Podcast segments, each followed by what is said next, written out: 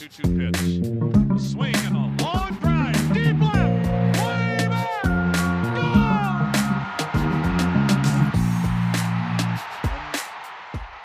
Welcome in to another Baseball America podcast. I'm Kyle Glaser. It's so, so, so, so good to be back with you all. Uh, it's been a little bit inconsistent here with the 4th of July holiday, midseason updates. Things are definitely getting crazy here at BA. We've got the futures game coming up this week. We have the draft coming up this week. This is certainly our busiest time of year. But we are here to break down the midseason top 100 prospects who jumped on, who fell off, who rose, who fell, and ultimately just kind of what we've seen throughout the minor league season this year. We're at roughly the midpoint. A couple leagues were past the midpoint, but still a good a time as any to take stock of where we are. To do that, I am joined by Geoff Pontes. Geoff, first and foremost, how the heck is it July already? I've been thinking about that. Like, I don't know how we got here already. Yeah, I know. I was looking at the calendar yesterday trying to plan out my next couple of weeks. We got the Futures game coming up. Uh, I have the Cape Cod League going on over here, which is, I would say, one of the more prospect centric times in the calendar here in New England where I can catch a lot of minor league games, but I have a he- heavy concentration of players who, you know, are going to be on these top 30 lists for a lot of years. Um, and sometimes I think the most valuable looks are the guys in, you know, the, the maybe 10 to 30 range that go, you know, after round three in the draft that could be the guys that pop and you're like, hey, yeah, you know, I saw the bat speed here. I saw this, I saw that. I remember, you know, Casey Schmidt being kind of one of those guys. Um, but yeah, I mean, it's uh, it's a crazy time of year, and you know, in the midst of all this, we have to do some of our most important uh, work in terms of the the updated top 30s in the midseason, and it's really all the reporting we've gotten for the first half of the season, and then the same subsequently for the top 100 list. And our top top 30s lists, of course, feed our top 100 lists. Uh, so it's an involved process, plus all the other projects that we have our hands in and want to work on, including the draft and just articles that we want to write, things we find interesting. So it's like every day I feel like I'm writing two different things right now. yeah, no, it's, it's a fun time and it's a busy time. Uh, first and foremost, if you haven't checked out the midseason top 100, you can do so now. It's up at baseballamerica.com. It will also be in the next issue of Baseball America. We're updating the top 30s for every team. The midseason top 30 updates, those are dropping tomorrow as of this recording. That'll be on Tuesday, July 12th. Those are dropping. We have a lot of content coming out around that. Why guys moved on or off their top 30 lists. And on top of all that, again, futures game, draft. I'll be covering the home run derby and the All Star game like I do every year. So it's a busy time, but it's a great time in the baseball calendar. And uh, yeah, like I was saying, I think especially after 2020, which was the longest year ever, and 2021 felt pretty long too. 2022 is zipping by, and uh, it's hard to believe we're already at midseason, but it's a good thing for sure. Geoff, as we dive into the midseason top 100, before we kind of get into some player breakdowns, the feedback we were getting, why guys moved on or off, one of the things that really jumped out as we began this process and then really just kind of became magnified as we continued to source feedback from front office officials, scouting executives all around the game is once the big leaguers graduate, so you know the Riley Greenes, the Shane Bazes, the Gabriel Morenos, all the guys who are prospect eligible but are in the major leagues and will graduate soon, there really is not a clear cut number one prospect in the minors waiting behind them.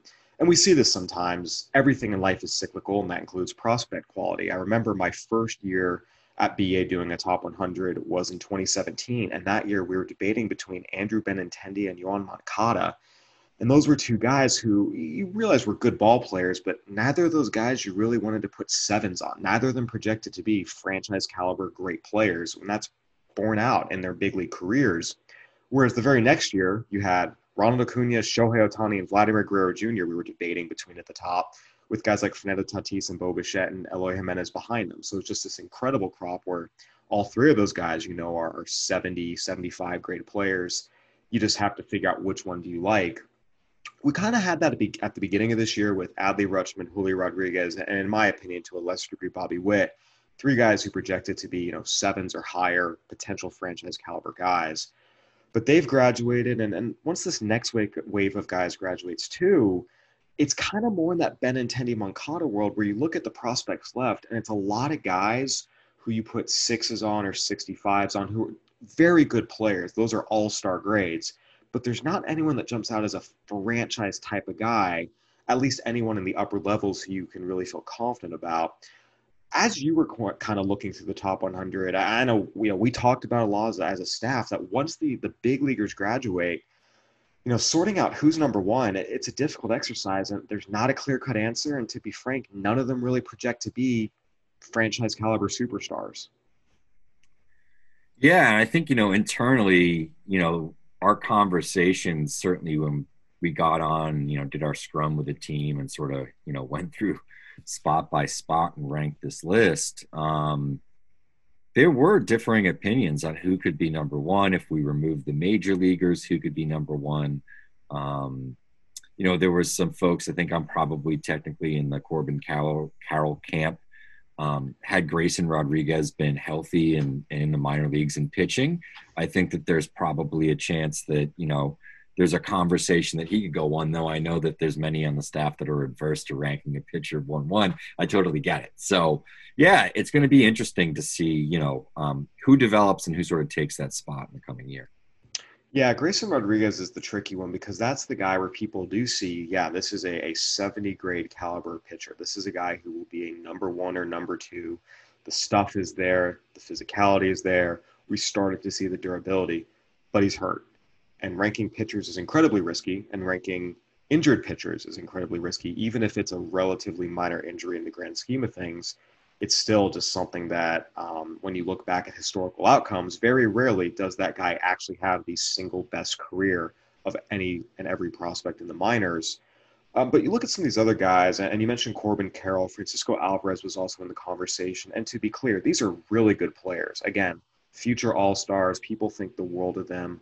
Um, but again, when you look at what is their ultimate outcome, what do they project to be in the majors? no one can quite go to a 70 on them. Again, whereas Julio Rodriguez, Adley Rutschman, it was no question they were 70s. The question is, could you go 80? Ultimately, we did not. And Bobby Witt as well. There was a lot of sense that he's a 70 grade player, even though he's still going through some things in terms of his development, and the learning curve of the major leagues. Again, uh, there's just not that guy left, at least someone in the upper levels who has proven that they can translate their tools into skills and you feel really good about it. And we'll get to some of the younger, rawer guys uh, later on. But Geoff, you mentioned you kind of fall on the side of Corbin Carroll. For you, what puts Carroll ahead as the best prospect still remaining in the minor leagues? I think it's you know the problem with Carroll is you make the con- you make the, the the argument, which I will, for sort of the all around skill set that he can impact the game in a variety of ways. Um, you know, this is a guy that can hit for power. You know, he gets on base at a really high clip. He makes good swing decisions. Um, he hits for a high average. Um, you know, he projects to have defensive value. Now, he may not be an everyday center fielder, um, but he's somebody that I think you're you're confident at least throwing in the outfield and having him get you know everyday playing time out there um, can run a little bit as well. Um, you know, that's always been part of his game and something that we had projected out. He's not the biggest guy. We obviously don't have a super long track record, and you know the the health obviously is a little murky uh, when a guy blows himself out hitting a homer like he did last year. But if we strip that stuff away and and just sort of look at the performance on the field this year, um, you know, I think he's been the the best prospect um, in the minors. So, you know, that is still eligible for the list. So he's just the guy that I would normally lean toward because he has that all around value. But I, I do think that you could probably make a, a, a, case that he is similar in some ways as a player to Andrew Benintendi, um, though there might be a little bit um, more raw juice there ultimately and a little bit more impact across the board. But you know, he could be a guy that settles in as maybe a high teens to 20s home home run guy. You know, if you're not super optimistic on the power, I'm more optimistic than that on the power. You know, could impact the game with his legs, play a few different outfield positions, but isn't really a, a center fielder. Gets on base at a high clip. Um, so I could see that, you know, sort of coming to fruition if he doesn't sort of max out. But the fact that he's as young as he is, um, you know, just turned um, turning 22 in, in a couple of weeks or a month or so. Um, I just like Carroll and the overall player there, left-handed hitting, um, you know, with some juice on base ability. Um, you know, I'll take the fact that there's been some trade of uh, contact for strikeouts, but not in a really meaningful way at this point. He's a really good player. And again, the conversation isn't, you know, whether or not these guys are good players. We're talking about guys who are going to be, you know, top five prospects in baseball. Again, all star ceilings. It's just, does it get to the superstar ceiling that you typically see from a number one overall prospect? And again, um, he's really, really good. But you mentioned the Andrew Benintendi comparison, and that just keeps coming up. And one of the things that we've seen with Andrew Benintendi is he's had a perfectly fine career. He's been a good player. He was BA's number one overall prospect in 2017. And looking back, was he the single best player out of that entire prospect group when we look back on it? the answer is no. And that's where I think there's just a little bit of hesitation just talking to evaluators around the game. Again, really good player. Is it a 70 hitter? Maybe not. They see that 266 average away from Amarillo defense is plenty good, speed's plenty good, and he's incredibly smart. He's got all the mental aptitude you want. He'll make adjustments, he'll learn, he'll put himself in good situations. Again, really good player and, and an argument for number one, but I did find it interesting that no one could quite pull that trigger. Um, and the Francisco Alvarez is getting a lot of love. Uh, some of that is the product of being a, a Mets prospect. Really, really, really impressive in a lot of ways. I wrote about him at last year's Futures game just tremendous strength and power. It's pretty, pretty impressive. The concern is he's just a very, very, very big boy at 20 years old. And what's that going to look like? Um, the defensive reviews this year already have kind of gone backwards. The, the defense is not getting the best reviews. There's some questions there we're starting to see. And the other thing, again, is we have seen more advanced pitchers and again, he's really young, but but the power's there. The average isn't really where you want to see. And again, people talk about the importance of batting average in the majors, and that's fine. And that slash line looks really good if it's a major league slash line. In the minor leagues, batting average is the single biggest predictor of success. That consistent contact is the most important thing because power will come later. And when you see 268, very rarely does that become someone who hits frequently enough to be a player on the caliber of what you expect from a number one overall prospect, what Ronald Acuna Jr. has produced, what Vladimir Guerrero Jr. has produced, what Wander Franco showed he could produce last year. He's been struggling this year. Um, you know, Kris Bryant, Corey Seager, the, the numbers are bigger and it's important. So again, I, I, think it's something where it really, in a lot of ways, does come down to Grayson Rodriguez, Corbin Carroll, and Francisco Alvarez. And each of them, it's like if Rodriguez was healthy, he'd be the guy, but there's pitcher risk. Carroll and Alvarez, it's a lot of these guys are really good. Again, I can't emphasize this enough. Potential future all stars, but it's more that 60, 65 grade player than that 70, 75 grade player. And that makes it tough to find a, a number one prospect among this group, unless you want to get really, really, really bold and pick the guys in low A. And Geoff, I want to get to that here where there are players you could put sevens on, but they are very far away. And we can talk a little bit about why you don't jump them up yet. Uh, the two guys that really kind of fit that mold are Jordan Lawlar and Jackson Chourio.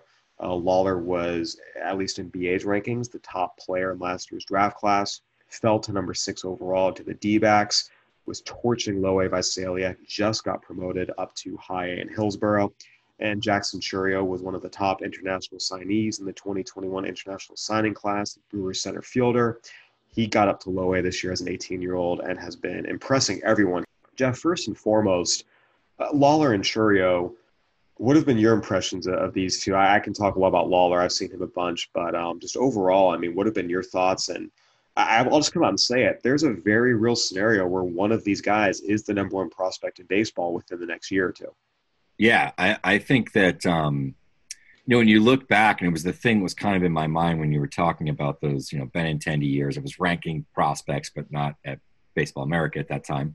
Um, it's one of those things I always look back on, and it's like you had three or four guys who probably were 70s, but they were just at that point in their career where it would have been extremely bold without, you know, having a really, really strong foundational understanding of who they were as players to push them up into the top five. I remember thinking that like when the big jump happened with Franco. Um, but of course, you know, it was a little different. I think the feedback from you guys at that point was driving a lot of the market. Because um, he was a guy that was kind of like a name everyone knew from a lot of Ben's writing, um, that went, you know, from like a back end of the top 100 guy to like 10 on everyone's list, like within a week. Um, and I think Chourio is similar in the sense that you know, the feedback once he came stateside um, earlier this spring, you know, it, it came in fast and, and pretty fierce. Um, what we were hearing were sixes and sevens on internal grades. He was performing. Um, you know, I should probably I should tap in Josh Norris to bless this track, but um, you know, Josh was out at the ballpark seeing him like every night, and the feedback he was getting, he just, you know, he's a great reporter and does a great job of just talking to a wide variety of sources with, you know, varying opinions. And it seemed like pretty universally everybody was coming back with incredibly high grades. And then everyone else in the team, as they were sort of, you know, their contacts were seeing Chourio for series, we were getting a lot of the same feedback and I know just talking to other reporters, etc., they're getting a lot of the same stuff. So he seems like the guy that if he continues to perform, gets his jump up to high A at some point, he's going to be the guy that really explodes uh, on these on lists just across the board, not just ours. You know, in in the coming uh, year, I think he's the guy that if I had to pick a potential future number one prospect off of this list right now that isn't obviously number one, uh, it would be Chourio. I think that Chourio is potentially, you know, the top prospect in baseball, and in in a meaningful way. You know, in a Wander Franco, Ronald Acuna Jr., Vlad Guerrero Jr. kind of way, where it's four year plus, and um, you know he gets notoriety prior to ever stepping foot in a Major League Baseball field he's certainly come out very, very loud this year in his uh, stateside debut. Uh, even back in minor league spring training, I was getting some reviews that, hey, this guy's really showing off uh, out in Maryvale. Uh, with Jordan Lawlar, one of the things that's just so impressive is just how twitchy and explosive and athletic he is. I mean, there are some balls where he wasn't even squaring them up, but just how explosively he rotates the strength in his hands and his wrists.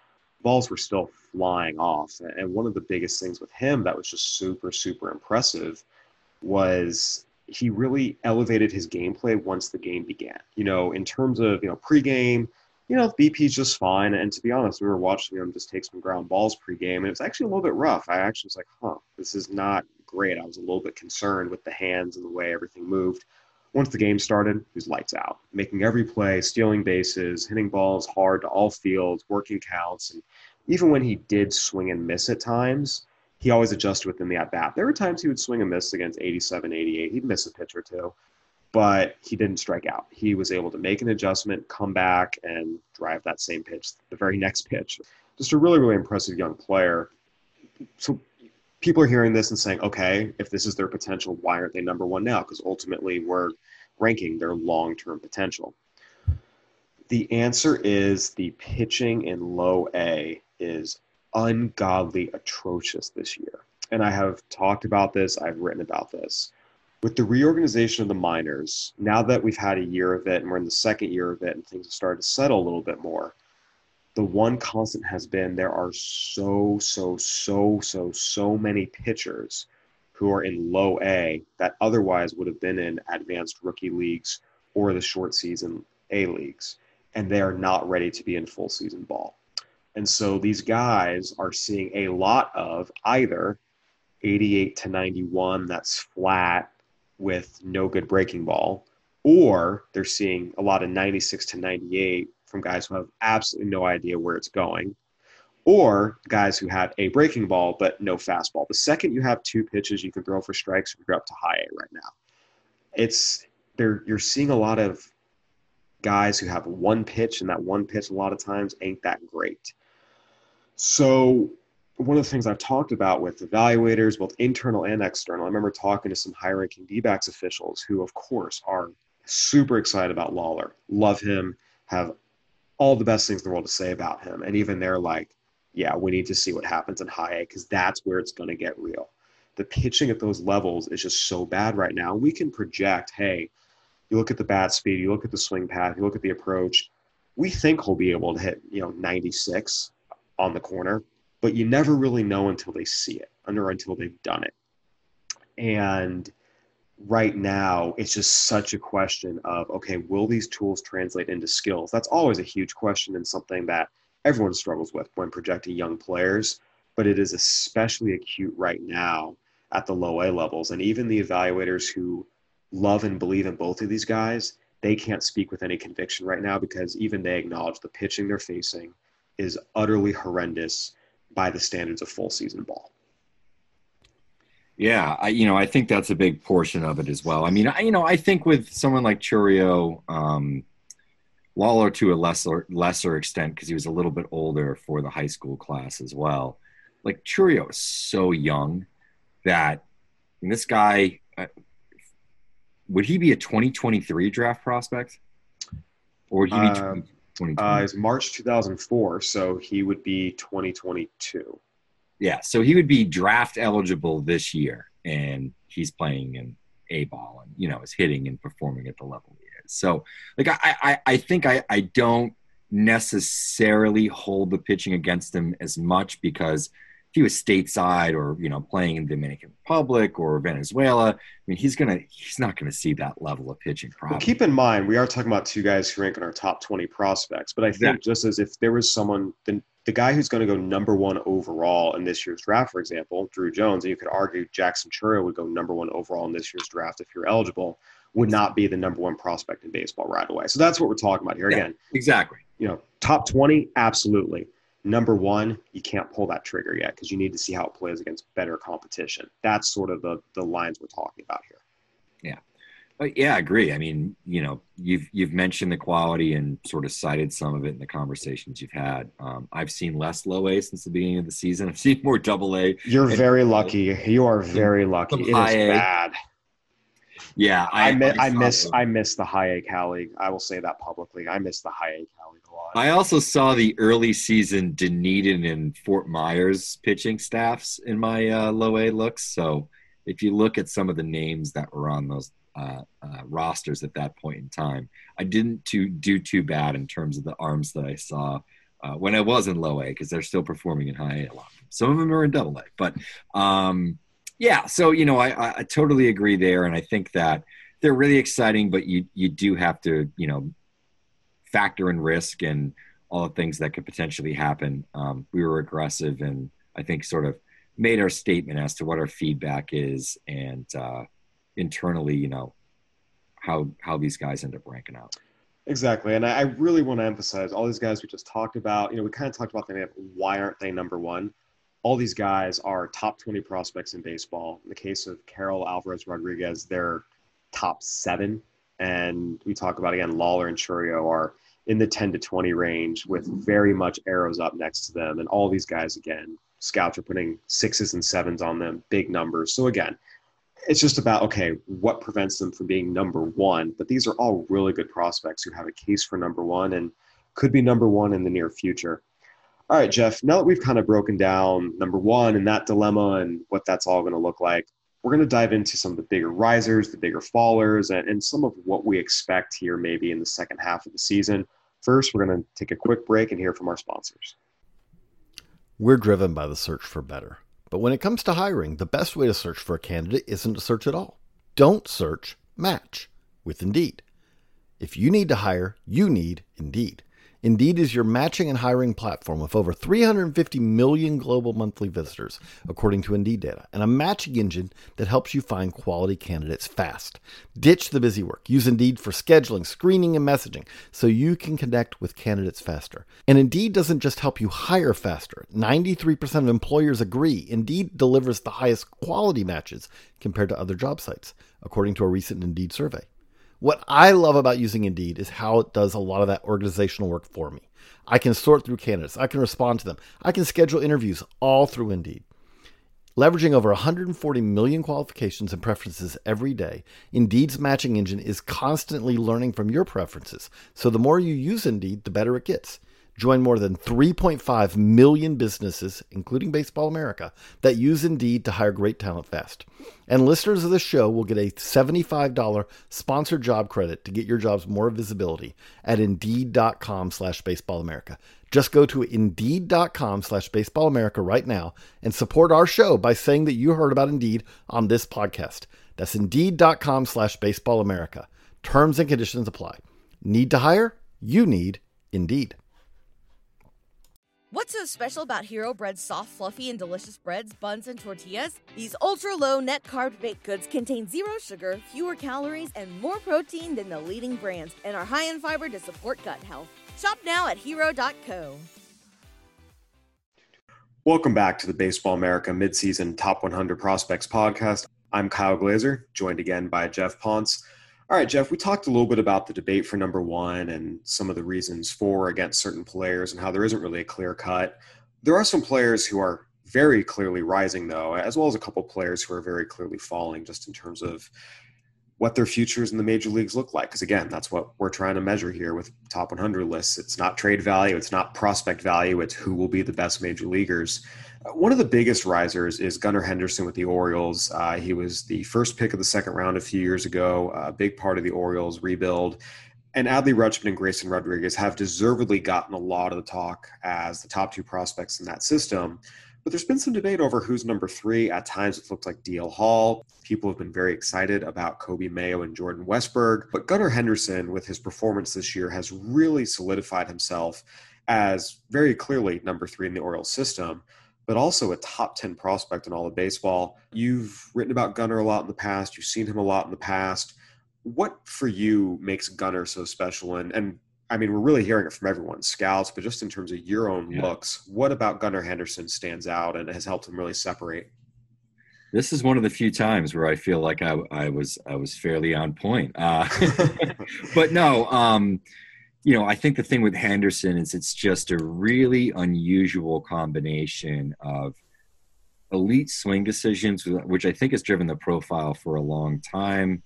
Couple that with plus plus raw power just in terms of what he can do. Um, the game numbers are starting to back that a lot more. But when you look at some of the exit velocities, you watch one of his batting practices, it's there. He's always had insane bat speed and just juice. But now he's taken significant steps forward as a contact hitter. His bat to ball skills have, you know, risen to an above average level, um, bordering almost on plus. When I think when you consider all the other things that he does when you're grading out a hit tool, um, just beyond the bat to ball skills and the ability to make contact, just the swing decisions, the stuff that he doesn't swing at. Um, and he's one of those guys where I think it's pretty clear when you watch a good sample of his at bats, 15 to 20 at bats, you get a really good feel that he's not just passive in a certain part of the plate He's not one of these guys that just cuts the plate in half, just doesn't touch anything in the outer half, and waits to get mistakes in the inner half to crush to his pull side. He's somebody that recognizes pitches and knows what's coming and what he needs to do, whether it's sit back or you know catch something out front, whatever it is. Um, he just does things at the plate that I don't see every single day, and it's rare that a guy has sort of that borderline three true outcomes sort of profile offensively and then blossoms into somebody that has contact. Typically, it's the contact and on base guys that, you know, blossom with contact quality as they sort of, you know, get stronger and more physical as they get into their mid to late 20s. The other thing with Henderson is he's a plus athlete. Um, the reports were always hey, you know, he's got enough range and arm to, to handle shortstop, but I really think he's a third baseman. And the recent reporting, this is even as, as recently as the beginning of the season and coming out of spring training, to I think this guy might have a shot to play shortstop, or I think this is the shortstop long term. Westburg's the third baseman, I think might even been a direct quote that we have. So it's it seems like the tide is even changing in that regard. So he's just really tightened up this super toolsy, loud, explosive profile into a guy with all of this athleticism and the raw abilities, plus the baseball skills. Um, when we talk about a dark horse as a number one prospect, he probably isn't going to be in the minors long enough. Maybe it's Henderson. I mean, he could stick up the middle at short he's got the arm to handle third at worst, and he could still be a very like a very very good third baseman, which you know how valuable that is. Power, contact, and on base ability, he kind of hits all the boxes, you know. Um, so Henderson's a huge up arrow, and I, I, could sit here and talk about him for another ten minutes. I, he's one of my favorite prospects.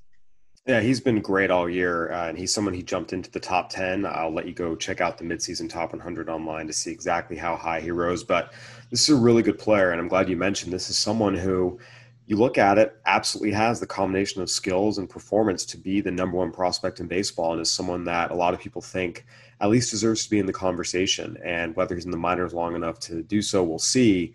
Uh, he's kind of hurt a little bit by as much as people love him, they still see Grayson ahead of him, and so by default, Grayson Rodriguez would be number one and him number two if they were the top two prospects in baseball. But uh, just a tremendously talented player. Another player who has really jumped up in the low minors, because again, Henderson's gone up to AAA now. He's continuing to hit there. He's getting closer. Someone who is in the lower levels but is moving up very, very, very quickly is Ricky Tiedemann, the Blue Jays left-hander. That was really interesting. I first got Ricky Tiedemann's name in the lead up to the 2020 draft. He was a senior at Lakewood High School out here in the LA area in Southern California, and people loved the projection. They saw big left-hander with a decent fastball, a great changeup, a breaking ball on the calm but you just saw the physicality and that this guy was going to grow into more stuff and had a chance to be just a physical monster. Even though he was 88 to 91 at the time, there was going to come a day where he could sit 95 96 with a filthy changeup, add power to that breaking ball, had field to pitch. People really liked him, and there were a lot of teams interested in drafting him in the shortened 2020 draft when it was only five rounds. But he had his number teams weren't willing to come up and meet it. It was just the combination of the shortened draft and teams wanting to make sure they were signing the guys they were going to get. But what he did, and this was smart on his on his part, he was committed to San Diego State. He bounced out of that, went to junior college so he could be re-eligible in 2021. It was interesting last year. He wasn't as consistent as you would have liked to see, especially against junior college competition. But he was 18 years old. He was the same age as a lot of high school seniors playing in JUCO. Blue Jays took him the third round. And what's been really fascinating is the projection that people thought would take a few years to materialize. And there's always risk there that it never materializes. It came almost as soon as he was drafted. He went from 89, 92 in Juco to suddenly he's sitting 95 and tickling the upper 90s in short outings after they drafted him. And this year, the stuff has just exploded. Uh, Geoff, again, you've seen Tiedemann. You've seen what he looked like this looks like this year. You've done a lot of work on him doing the Blue Jays list for us. I mean, what do you make of the jump he's taking? Because again, people saw this potential, but they thought it was three, four years away, not right now.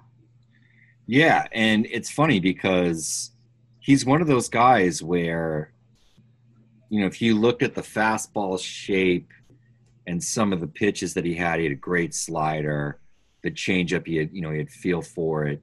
Um, didn't always show command, and I think, you know, as you said, you know, the fastball velocity wasn't close to what it was.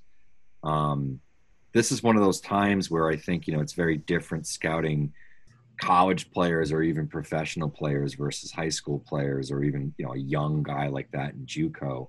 Um, and just the you know ability to identify certain traits and characteristics that portend you know simple gains whether that be in velocity or physicality. Um, i don't know specifically um, you know the sort of things that they did with tiedemann but uh, you know obviously they, you know they didn't pitch him right out of the draft. Um, he put on good weight added a significant amount of velocity and we're sitting here now at you know the midpoint pretty much of july and he hasn't seen any of his stuff tick down um, this is a guy that sits 95 plus miles per hour um, from a low slot left hander. Um, he might as well throw 100 from the right hand side. It's just, it's so rare that you see a left handed starting pitcher that sits 95 to 97 any given night um, with a lot of, you know, horizontal sort of shape to the fastball. It's not one of these super hoppy fastballs but because of his arm angle and you know the way that he delivers the, the ball and his release height, it's difficult to pick up out of the hand and has more action than maybe even the trackman numbers sort of kick up. Um, that's his worst pitch, I think, arguably. He's got a really sweepy slider that he throws in the low 80s um, that has 14 to 15 inches of, of, of, sweep that has some depth to it as well. It's not a totally flat frisbee um, and he can manipulate it when he needs to, and he lands it in the strike zone. Then his best pitch is probably his changeup, and as a left-hander, that's incredibly valuable to have. And it's not one of these changeups that's going to like I always look back at a, a pitcher like Joey Wentz, who just absolutely annihilated A ball hitters because he had a quality changeup and there just weren't a lot of guys that had seen a quality changeup before. This is a quality changeup that's going to get swings and misses once he gets up to double A. I, I don't have many doubts about that. I think if you sit and you watch a particular team and you watch all, you know, watch a Vancouver series, they have good M- MILB TV, and it's great because they're a West Coast team. You can catch them when you come home from an East Coast park. So I've watched a lot of Vancouver, and you'll see the same guys at Zulueta or Palmer or Sem Robberse, all good arms, all legitimate pitching prospects going against these lineups. And then you see Ricky Tiedemann, and against some of the more polished bats, you know, in the Northwest League, he's making them look really foolish with that changeup. Good right-handed hitters that hit lefties well. Um, and I think that's what's so unique about him is he has this power and the physicality and the stuff that you know, um, let's say the eyewash side of it with pitching that you can identify just by showing up to the ballpark and looking at the radar gun. Throws strikes, he mixes his pitches well, and he has quality secondaries to play off of the fastball. That this is a guy that projects as you know a potential frontline starter. I don't think that we say that very often about pitching prospects, especially guys who are 19, 20 years old. But you know, I think Tiedemann has that sort of potential upside when you just look that he checks all those boxes: three pitches, power, you know, the physicality side of it, um, and some unique deception, which I think is something that you need as a separator versus guys who just have good stuff and throw hard and throw strikes. Because there's guys like that too that don't necessarily miss the bats. The comparison for Tiedemann for a while now, since high school, was Sean Manaea, and I think he's surpassed that. And Sean Manaea is a dang good pitcher who's been a you know number two, three starter on some playoff teams. But uh, yeah, no, he's been super impressive, and it's just it crazy me because I, I, saw him at Lakewood High School. I saw him uh, pitching for Golden West, and I mean, it was again, it was it was good, but it was you know sit in the low 90s, touch a 93, 94. The thought that he is now sitting at 95 plus blows my mind. But there you go, modern pitching development for you. Uh, two guys who were not on the list at all and jumped onto the top 100. Real quick, want to hit on Gavin Stone, right hander with the Dodgers, James Wood, outfielder with the Padres. Stone's the guy that people are raving about. Agents, scouts, executives. Uh, people are texting me about him. You know, it was funny. I saw him last year pitching at Rancho Cucamonga, college guy in low A, but you saw, hey, it's pretty good fastball, 93, 96. Breaking ball was okay, but didn't throw a single changeup because he didn't need to. And he really didn't start throwing one until he got up to high A last year. And it was like, okay, that's a pretty good pitch. But but last year, a lot of the scouts who saw him said he's probably a reliever just because he only really showed two pitches. Well, this year, the fastball velocity is up, the breaking ball is more powerful, and he's showing a changeup that's getting plus plus grades. All of a sudden, it's three pitches. I mean, some people are putting three pluses. At the very least, it's three above average pitches with plus control and just, again, good athlete, holds his stuff. He's someone that really has jumped up this year as, as a real potential weapon in the Dodgers rotation moving forward. Then you have James Wood, who last year at some points was considered a potential first round pick. Had a really, really, really rough season at IMG Academy. A lot of strikeouts, a lot of swings and misses. Padres still took him in the second round, paid him above slot, gave him first round money. And that decision is looking very, very wise. He was super impressive in the complex league last year. But what really stood out to me seeing him at Lake Elsinore bunch this year first of all, he's huge. He's 6'7, 240, and he runs really, really well. He actually plays a pretty good center field, and the power is ungodly. But those are all things we kind of knew. What surprised me pleasantly is he sees pitches really, really well. He tracks them deep. He works counts. He recognizes pitches out of the hand. He holds up, doesn't chase. And to be honest, that was the most shocking thing to me, just based off his reputation last year. And one of the things the Padres have talked about is they think he was pressing last year. He had draftitis, was swinging from his shoes, trying to hit everything a mile and impress people. Now that he's in pro ball, he's settled, he's calmer. I mean, it's really impressive. There's not many guys in this league who you can see them tracking pitches all the way to the plate. I mean, he can really look over a baseball, which is something no one would have said about James Wood at this time a year ago but you take the physicality and the tools, you add the approach, You know, he's hitting 300 plus. It's not a fluke. He's got nearly as many walks as strikeouts. It's not a fluke. I've seen him do it against tough lefties. I've seen him do it against older pitchers who know how to pitch a little bit. He, he's been impressive. Geoff, there are a couple guys who have fallen a little bit, and one of them I want to talk about is Jack Leiter, who was the number two overall pick in last year's draft. Obviously, very, very famous, being Al Leiter's son, uh, an ace at Vanderbilt. A lot of publicity surrounding him. The Rangers sent him straight to Double A this year, an aggressive assignment to be sure, uh, but he's struggled pretty considerably. And when you compare him to, say, a guy like Max Meyer, who also went straight out to Double A out of the 2020 draft, Meyer did really, really well. As we sit here recording this Jack Leiter has a 6.30 ERA. He's averaging more than five walks per nine. He's really struggled to throw strikes consistently and keep batters off the bases. And on top of that, he's allowing a hit per inning. He's fallen a bit in our top 100. I guess I have to ask, how concerned are you? Yeah, you know, I'm not totally, totally jumping off the ship here with Leiter. Um, I think it's an incredibly difficult assignment and I know that it's like, hey, double A, top college starter. He got the money that he got. Um, this is a guy that's supposed to go to a higher level fairly quickly. Understand. He had never pitched professionally prior to this. And pitching in that ballpark in the Texas League with the other ballparks he has to pitch in aren't exactly forgiving. Um, so I think that, you know, some of that is playing into it his fastball command hasn't been good. Um, the shape hasn't been as good as it had been in college. Um, he's also doing some things well. I think that the secondaries have taken a step forward. Uh, the slider, in particular, has gone from a projectable above average pitch to, I think, potentially a plus pitch. I actually think it's his best pitch right now based on the numbers, the results, if you watch the starts. I think he'd be better served to scrapping the curveball a little bit, leaning in really hard to the slider and using that almost, you know, one for one with the fastball and mixing mixing in the changeup or curveball when he needs to sort of give a second look to a left-hander. But for me, he's a guy that you know I don't want to bang him to you know knock him down the, the list too hard uh, because I do still think that there are some elements there that could come together.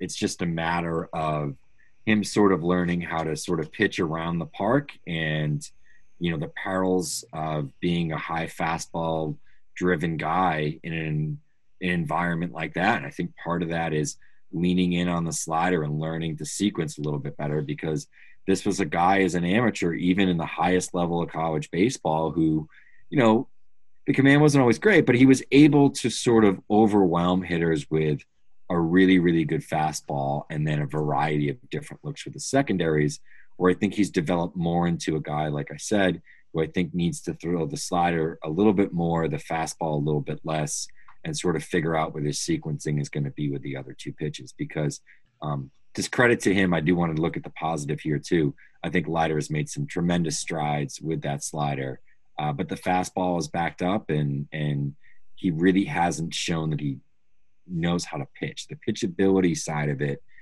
really hasn't been all that strong with Leiter. And he's never really had to be that strong in that element, just simply because the stuff has always been so good, whether it was playing, you know, New Jersey high school midweek for a few weeks back in 2020 uh, or in the SEC with Vanderbilt. Yeah, we'll see if he's able to turn it around. I think what's been most concerning is it's getting worse, not better. His last five starts, his ERA is up over nine. Uh, opponents hitting 302, 438, 587 against him. So we'll see what adjustments he makes. Another pitcher who dropped away is, is Cade Cavalli.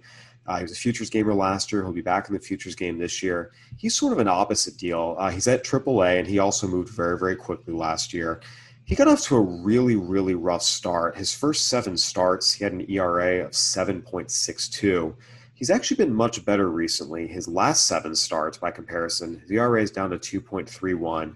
Um, there's still some concern about how the fastball actually plays. He's one of those guys who throws very, very hard, but guys have always seemed to hit him a little bit. When you look at Cade Cavalli right now, what does he stack up as? Because again, the stuff is there, but consistency has been a little bit of an issue, as well as just general is his stuff more hittable than it should be?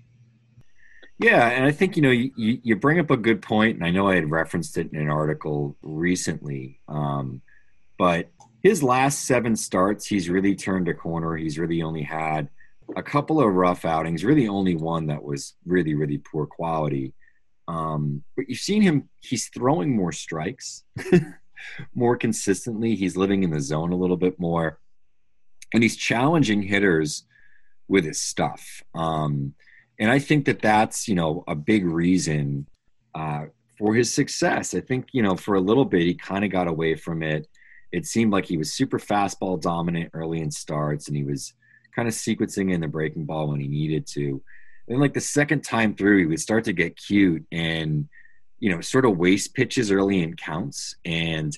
I think he's gotten away from that again, and it's allowed everything to play up. I mean, because this is a guy that, as a starter, sits 95 and 97 miles per hour. Um, it's got late life in action. Um, he mixes a high 80s slider that has you know tighter movement, but you know comes in pretty hard if you've seen that pitch. And he's got a really good curveball. He's got a mid 80s curveball with some depth, which you don't see that frequently, and has some feel for the changeup as well. Uh, we'll get it in the zone. Um, and the shape isn't bad. It's got some hard running life. So he's got like a really tremendous pitch mix.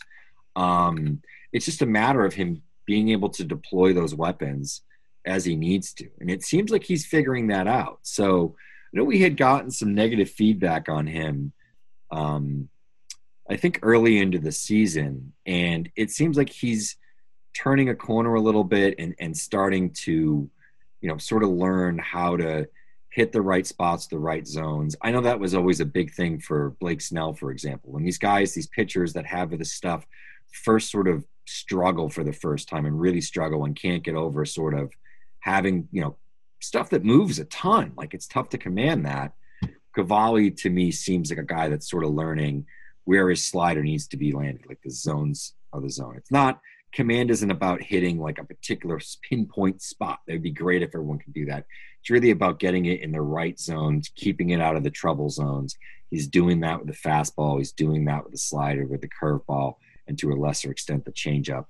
And you know the results that follow. He's throwing more strikes, and he's getting guys to to swing more frequently at pitches and swing and miss. And I think ultimately that's going to drive his success. So for me, I still think that he kind of teeters on this edge of like it could all click and he could be a great number two and you know on a very good team.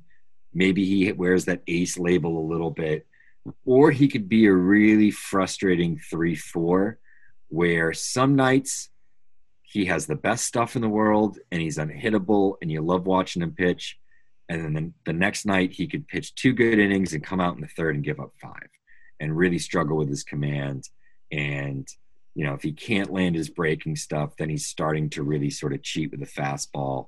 And, you know, you end up in with a lot of center cut fastballs that way. And center cut fastballs in the major leagues, regardless of how good they are, they tend to get hit a long way. So, you know, I, I, I feel like he teeters on that edge, and really it just comes down to his ability to execute. Can he continue to take these steps forward and know when to throw his particular pitch and where to throw it to get the kind of reactions he needs in a given situation. And I think that's ultimately what separates, you know, the great pitchers from guys who just have really good stuff and have good major league careers, but never sort of take that step forward. Sometimes it happens to guys when they're 29 or 30 years old because it's a tough step to take forward. So, are we seeing that now with Cavalli, or are we just seeing him round into a more usable form? I think that's kind of what the question is that remains. But it's certainly been a nice string of progress, and it's been more than just a blip on the radar. Seven or you know six or seven, eight starts is is a good chunk of time in the season. It's always good to see guys get back moving in the right direction. Geoff, we kind of have hit midseason again. We're a little past midseason for a lot of leagues, but just kind of as a midseason check-in, and a lot of these guys are on the top 100 who's the best player you would say you've seen this year? Best prospect, I should say. Best player that I've seen so far, uh, I think Francisco Alvarez would certainly be in this category. Um, the other one is is Ezequiel Tovar. Um, you know, live and in person, uh, I, I, was just so impressed by the defense. Number one, He's one of the best shortstop defenders I've probably seen in the minor leagues as long as I've been really paying attention over the last handful of years uh, to all the gory details of everything when I'm at a minor league game. Um, he's not the loudest bat you'll see. You know, bat wise, it's probably Alvarez, and I don't think there's much question about that. Um, but he makes a lot of contact, takes good at bats. Uh, you really can't sneak much by him in the strike zone. Um, and there is there is power there, and there's power there without him having a huge hulking body or selling out for the power, which I think is a really encouraging sign because uh, there could probably be some tweaks that could be made. There's going to be some physical strength that's going to be added, though he has the kind of frame that I don't think by adding 15 to 20 pounds of sort of lean muscle, he has the ability to do that, that it's really going to back him up as an athlete or a shortstop because he's pretty thin. Um, just an overall really exciting player. You know, I don't know if he's going to be this superstar, multi-time All-Star, but I do think he's going to be a really good everyday shortstop that has some value with the bat. Um, that maybe teeters on that underrated sort of um, label versus what he actually is. But I just think he's a very good all-around player. Where you know there might be seasons where Francisco Alvarez, who the other guy that was in this conversation, may you know hit 30 home runs and hit 280 and um, regardless of the defense that's a pretty valuable player if he is catching even part-time. Um, but i do think that overall just tovar was so impressive. And they're really i'd like to see him walk a little bit more but for his approach and the things that he does well and how old he is at the levels he, he's at um, i was just really overall impressed by by tovar's game we talk about guys taking steps forward year over year, Ricky Tiedemann being one, and Tovar is the same. I got to see him a bunch with Fresno last year, and he was this really good defensive shortstop. A lot of guys at low A, they're flashy, but they're not reliable. He was super reliable. It's just little things, you know, in terms of cutoffs, positioning himself, eh, everything that you need to do, the little things to be a truly great shortstop, he did in addition to making every play glove, hands, range, arm, it was all there. And then with the bat, you know, it was one of those things where he had more thump than you thought for his size. He hit some long fly balls. He just didn't have that wiry strength yet. So was a lot of fly balls to the track when he got out of Fresno, which is very hitter friendly. I saw in places like Inland Empire and Rancho Cucamonga, the ball doesn't travel as well. But you saw the ability, you saw the athleticism. That that thump in the bat stayed with me for his size. Uh, just a really aggressive hitter. So the question was, okay, will that aggressiveness be exploited and and what kind of strength gains are going to come? Because again some guys put on a lot of strength you know some don't. And he did. He put on the right kind of strength as you mentioned and he's still aggressive but he's just such a talented hitter. He's still able to make consistent contact. We've seen everything jump this year. It's really cool to see. Uh, my best player, I talked about him earlier, was Jordan Lawlar. Again, the combination of the explosiveness, the athleticism, the ability to adjust, there's power, there's speed, there's just there's just so many things to like there. And again, I, I, thought it was interesting how he really plays up to the moment when the lights turn on. That's when he's at his best, and that's important. That's what you want to see. There's a lot of guys out there who are five o'clock hitters and pregame standouts, and the lights turn on and they don't know what they're doing. They can't actually play the game that well. Um, he's the opposite. So it's what you want to see, and and he's a very very talented player. I'm eager to see what he does at higher levels. Geoff, on the flip side, who's the most disappointing top 100 prospect you've seen this year? Oh, I hate doing this to guys, um, especially this early in their pro careers. But I, I think it was Henry Davis, and I, I, do know that he was coming off of injury, so I want to put that out there. Um, but I saw him a couple of weeks ago. Uh, he did hit for me. Um, had a couple of doubles in one of the games I saw. Um, made hard contact. There's certainly bat to ball skills there. I like the swing. Um, do think it's a little stiff, and you know, there's not any projection left in the body. This is kind of what the power is. I could kind of see him being like a second division regular DH. Like that's what I came away with thinking. And I'm also not a professional scout, so um, I want to put that out there. You know, uh, take it with a grain of salt if you wish. If you like my opinions, then you can listen up. But uh, defensively, it was bad. And it was bad in a way that Kyle, you know, I've gone to a lot of Cape Cod League games recently after being on Pro Ball for a bit. Um, and the difference between his catching ability and anyone I would have seen in the Cape Cod League, I would have thought, I thought to myself, put it in this context. If I had seen him catching Christian Little at Cotuit, I would have been like, pretty rough behind the plate today, huh? Like, can he throw? Um, the framing was bad. He caught Quinn Priester one of those nights. A lot of stuff that was in the dirt he really had trouble with. Um, and it almost seemed like he was avoiding throwing on multiple. He, he took a mulligan on like four throws, maybe. like there were times where like other guys would have at least made the attempt, and he just didn't even try. And I mean, Quinn Priester throws 93 to 97 miles per hour, you know, over the course of the start. So it wasn't like the ball was getting to the plate all that slowly. Um, the catching was the part that really stuck with me because it, it, it wasn't good. Um, what's what's concerning is for power, but I just don't think it's like it's not Francisco Alvarez. I don't care if he can catch. I don't feel that way with Henry Davis. Yeah, it's interesting. The, the defense has been criticized pretty strongly for a while now, including even in spring training. Um, there was a sense that, hey, him versus Endy Rodriguez. Endy Rodriguez is the vastly better catcher. There's no question. Um, but it's interesting you mentioned Henry Davis. Whenever we put out a, a, new list, you know, scouts will typically text us, you know, why is this guy on the list? Why is this not guy on the list? The very first text I got, the second it came out, is Henry Davis at 44 with four question marks. It's not that he's too high. He simply doesn't belong on the top 100. He's strong and has plus bat speed and big raw power, but the defense is bad. And as you said, it's stiff. I mean, there are evaluators out there who do not think he's a top 100 prospect. And the final line was that's a really bad 1 1 in terms of a first overall pick. So he's in double A. He's early in his career. We'll see. But the early reviews from scouts, the early reviews, what you're seeing uh, are not good. On my end, Shea Langeliers, I'll pick another catcher. It's just not a good swing, and he's not going to hit. It's something that evaluators have talked about for a while, seeing it for myself. Look at his home road splits. He's crushing the ball in Vegas, away from Vegas. He's hitting 203, 324, 348.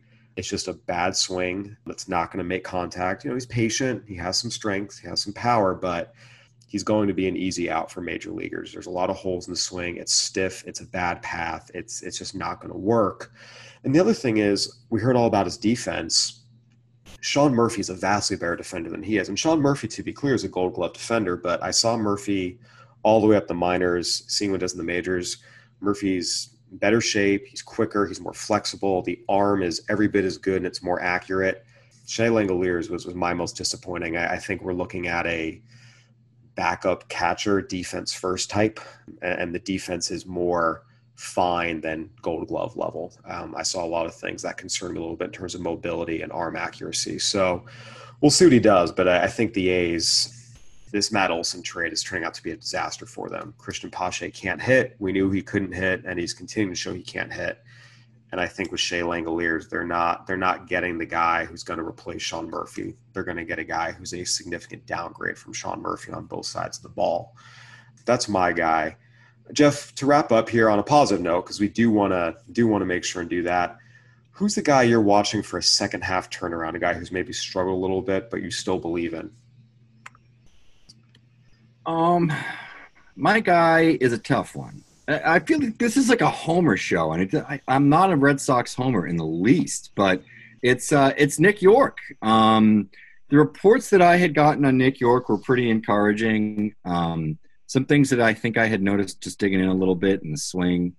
Um, and this scout sort of confirmed some of that, and he went into more depth and sort of discussed the fact that Greenville has these dimensions. They have that mini monster out in left field.